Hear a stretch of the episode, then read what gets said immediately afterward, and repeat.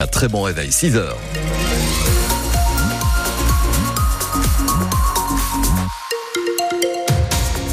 Pour l'instant, côté trafic, ça roule plutôt pas mal. Si vous êtes euh, actuellement à Mulhouse, à Colmar, Célestat, euh, Strasbourg, on verra ça en détail euh, dans quelques minutes et tout au long de cette matinée, évidemment, spéciale pour vous accompagner au travail. Côté météo, quelques gouttes ce matin, notamment sur les reliefs et des températures douces, hein, jusqu'à 11 voire 12 degrés la maximale à Colmar cet après-midi. Louise Buyens, les agriculteurs alsaciens rejoignent le mouvement de colère nationale. Euh, oui, les, euh, et puis on se demande quelle sera euh, la réponse, surtout du gouvernement face à la grogne des agriculteurs. Les premières annonces sont attendues aujourd'hui ou demain, et en attendant, la contestation prend effectivement, Jean Brise, de l'ampleur en Alsace. Entre 300 et 400 tracteurs bloquent la M35 au niveau du radar du marché-gare à Strasbourg depuis hier après-midi. Les agriculteurs ont passé la nuit dans un campement. Chloé Geffroy, vous êtes sur place. Quelle est l'ambiance au réveil Bonjour, euh, bonjour Louise. Oui, je suis sur place, au cœur du, du. Et bien écoutez, les agriculteurs se réveillent tout doucement. La nuit euh, a été euh, assez courte. Hein. Voilà, la mobilisation s'est finie vers 2h, 2h30. Là, le, le, barbecue est toujours tout feu, tout flamme. Il y avait trois merguez toujours sur le barbecue quand je suis arrivée. Certains n'ont pas dormi, certains ont dormi une heure, deux heures dans leur tracteur. Et les cafés sont en train d'être servis parce qu'il va falloir avoir de la force hein, pour cette deuxième journée de mobilisation sur la 35 au niveau de Strasbourg. Les agriculteurs ne, ne savent pas encore s'ils lèveront le camp à 18h ce soir ou pas. Ça dépendra des, des, annonces du gouvernement dans les prochains jours, les prochaines heures. Merci euh, Chloé Geffroy pour euh, vos précisions euh, depuis la M35 bloquée à Strasbourg. Et vous parliez du café, Chloé. Eh bien, pour le petit déjeuner, les agriculteurs mobilisés auront des viennoiseries apportées par le président de la Fédération des boulangers du Barin. José Arroyo sera notre invité à 7h15 et on lui demandera pourquoi il soutient le mouvement. Deux jours après l'accident mortel qui a fait deux morts et un blessé grave sur un point de blocage des agriculteurs en Ariège, le conducteur de la voiture a été mis en examen pour homicide involontaire et placé en détention provisoire.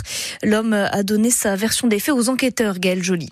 Ce matin-là, il fait encore nuit quand le conducteur contourne le dispositif de sécurité mis en place sur la nationale 20 avant d'arriver à hauteur du barrage de Pamy, à vive allure. Face aux enquêteurs, il explique ne pas avoir vu la bâche noire qui recouvrait les bottes de foin au milieu de la route. Le véhicule fonce dessus avant de finir sa course contre une remorque agricole et renverse trois personnes de la même famille présents parmi la petite quarantaine de manifestants. La mère et la fille seront tuées. Le père est toujours à l'hôpital dans un état grave.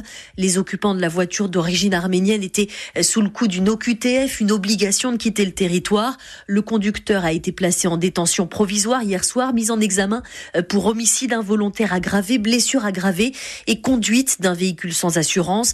Les deux femmes qui l'accompagnaient ont été placées dans un centre de rétention pour être prochainement expulsées. Aucun des trois occupants n'était sous l'emprise de l'alcool ou de stupéfiants au moment de l'accident. Les précisions de Gaël Joly sur France Bleu Alsace. Dans l'affaire Lina, les enquêteurs lancent un nouvel appel à témoins. Veulent retrouver un jeune homme d'une vingtaine d'années qui aurait été euh, aperçu dans les semaines avant et après la disparition de l'adolescente de 15 ans à Plaine. On y revient dans le prochain journal à 6h30.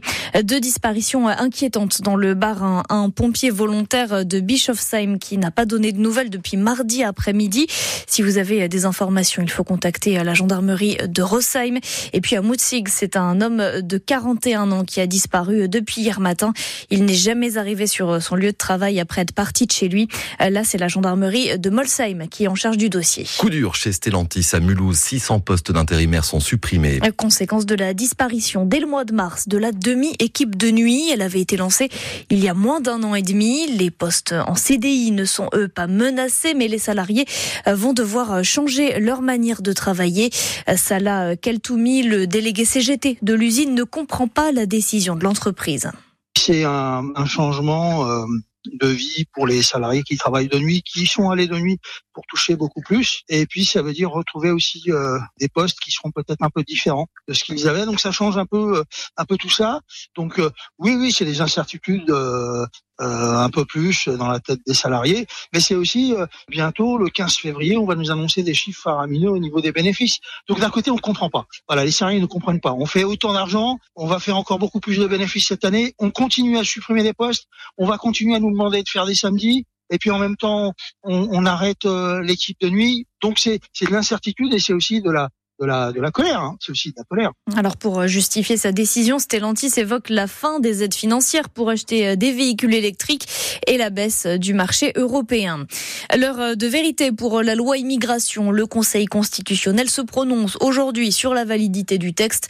Plusieurs mesures pourraient être retoquées comme la restriction du regroupement familial et la restriction de l'accès aux prestations sociales ou, enfin, ou encore la fin du droit du sol automatique. La gratte son entrée dans le deuxième tour de Ligue des Champions. Oui, après un début de match euh, pourtant bien maîtrisé, les basketteurs strasbourgeois ont fini par céder à Cholet hier soir, 98 à 93. Plus de succès chez les handballeuses du SATH.